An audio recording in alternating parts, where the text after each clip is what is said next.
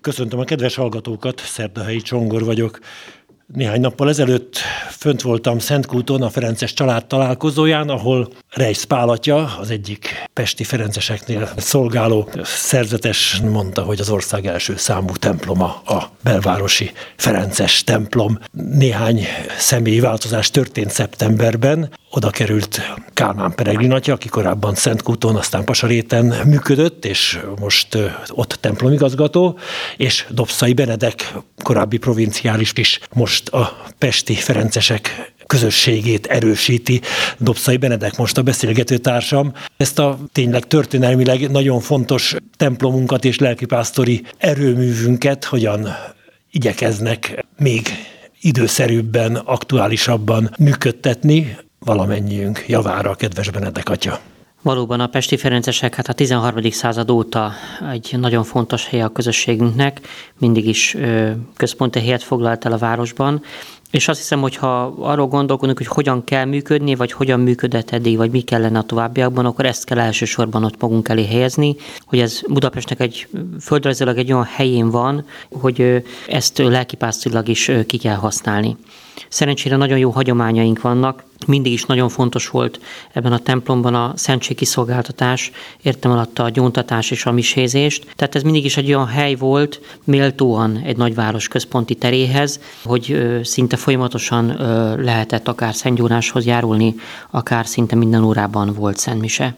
Hétköznap is. Így van, hétköznap jelenleg 5, vasárnap pedig 10 szentmisénk van. Na most azt gondoltuk át egy kicsit, hogy, hogy ugyanakkor nyilván a nagyvárosi élet az hozza magával, hogy hát napközben is van valamiféle forgalom, különböző korosztályok esetleg napközben jobban el tudnak szakadni egyéb feladataiktól, de azért mégiscsak van egy olyan rétege az embereknek, akik, akik ilyenkor olyan munkahelyen dolgoznak, hogy hát nem is nagyon van esélyük eljutni például Szentmisére vagy Szentgyónáshoz. Ezért is született meg az az ötlet, hogy adventtől kezdve bővítsük ki a lelkipásztori szolgálatunkat. Ez egyrésztről jelenti a, a korahajnali sávot, másrészt pedig a késő esti sávot, ami, amiben a legtöbb újdonság lesz. Azt tervezzük, illetve hát abból arról döntöttünk konkrétan tehát, hogy adventtől most próba jelleggel először úrnapjáig, aztán majd meglátjuk, hogy ez hogyan fog működni. A gyóntatási rendünket hétköznapokon kiterjesztjük, azaz reggel 6 órától 12-ig, majd pedig délután 4 órától este 10-ig lesz gyóntatás. Eddig úgy, hogy 8-tól 12-ig és 4-től a esti mise után, vagy végéig nagyjából, tehát fél 8-ig, 7-ig fél 8-ig. Ez fog most kibővülni hétfői naptól péntekig, hétköznapokon mindig így lesz, advent első hétfőjétől kezdve. A másik ö, ilyen sajátosság, hogy a hétköznapra az eddig 5 szentmise mellé további kettő kerül be, Ugye 7 órakor nem volt eddig, tehát most úgy lesz, hogy délelőtt 6, 7, 8, 9, 10, 11 órakor is lesz majd szentmise, hiszen 9 óra lesz a másik, ami bekerül. Itt az az érdekesség, hogy jelenleg hétköznapokon Budapesten az egyház úgymond anyanyelvén nem volt szentmise, hanem csak magyar nyelvű szentmisék voltak általában, tehát a 9 órai szentmisék latinul lesznek hétköznapokon.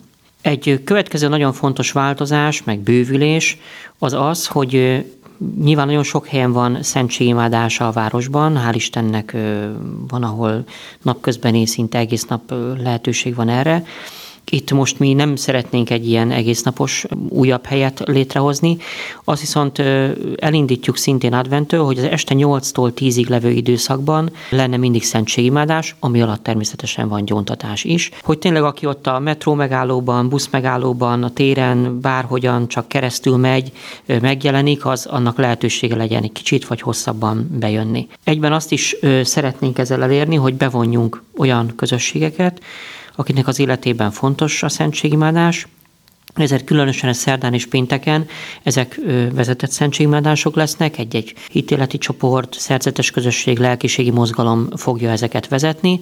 A többi napokon többére inkább csendes szentségimádás lesz, de lesz olyan is, amikor ilyenkorra is tudtunk szerezni olyan közösséget, aki vezeti és végül ezeket a szentségmegadásokat majd mindig a kompletóriummal zárjuk le. Hiszen egyébként ez is egy fontos eleme ennek a templomi szolgálatnak, hogy itt a Zsolozsmának jelenleg három ima óráját végezzük nyilvánosan, tehát a reggeli, a déli és az esti ima órát is.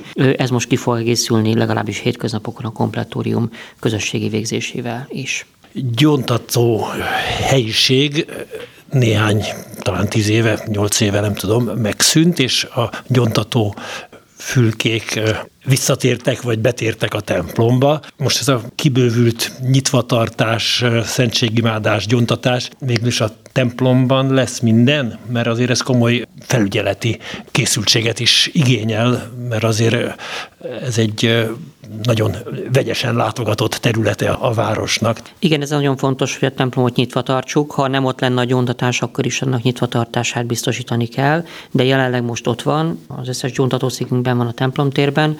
Ennek vannak előnyei, mert könnyen megtalálható, és vannak hátrányai, mert például az orgona mellett nagyon nagy kihívás néha gyóntatni mindenképp fontosnak tartjuk, hogy, hogy, hogy a templom az nyitva legyen. Természetesen a belvárosban nem tud máshogy működni egy templom, mint templomőrséggel, ez itt is így van.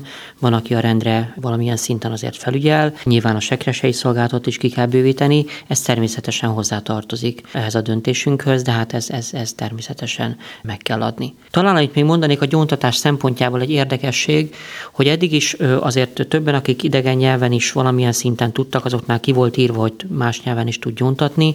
Erre most még inkább rá fogunk szervezni, hiszen az este 6 és 8 óra közötti időszakban hívtunk olyan külsős paptestvéreket, akik egy-egy, nevezzük így nemzetiségi lelkészséghez tartoznak, tehát ö, olyan, olyan nyelveken is lehet majd rendszeresen gyóntatáshoz jutni, amelyek eddig nem voltak ennyire szervezetten jelen például németül, lengyelül, tehát hogy, hogy olyan nyelvek is megjelenjenek az eddigi angol, olasz, egy-két szláv nyelv mellett, ami, ami, ami, amit úgy gondolunk, hogy mindenképp jó, hogyha megadjuk ezt a lehetőséget itt Budapesten.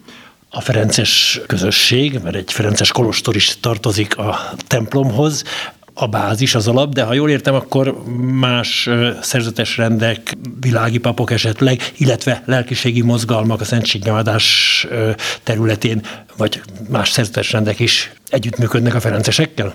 Így van. Tehát maga a kolostor nem kicsi. Ha azt mondom, hogy tíz fő, akkor sokan meglepődnek, hogy hát mennyien vagytok ti ott.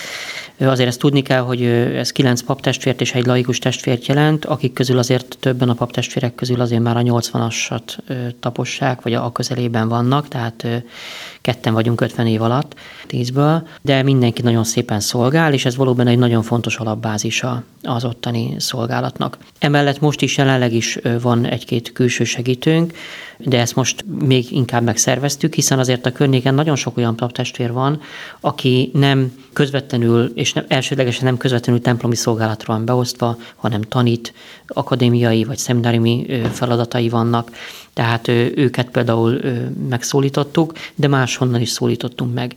És eleve nagyon fontosnak tartjuk, hogy kitárjuk a templomnak a kapuit. Szoktuk mondani, hogy a Covid-zal nagyon sok helyen úgy, úgy lecsökkentek a számok, és ezt nagyon sokan úgy követték le, hogy inkább szűkültek, bezártak. Itt nálunk ezt megtetézte a metrónak a felújítása, ami nagyon érezhető volt a, a templom látogatottságában.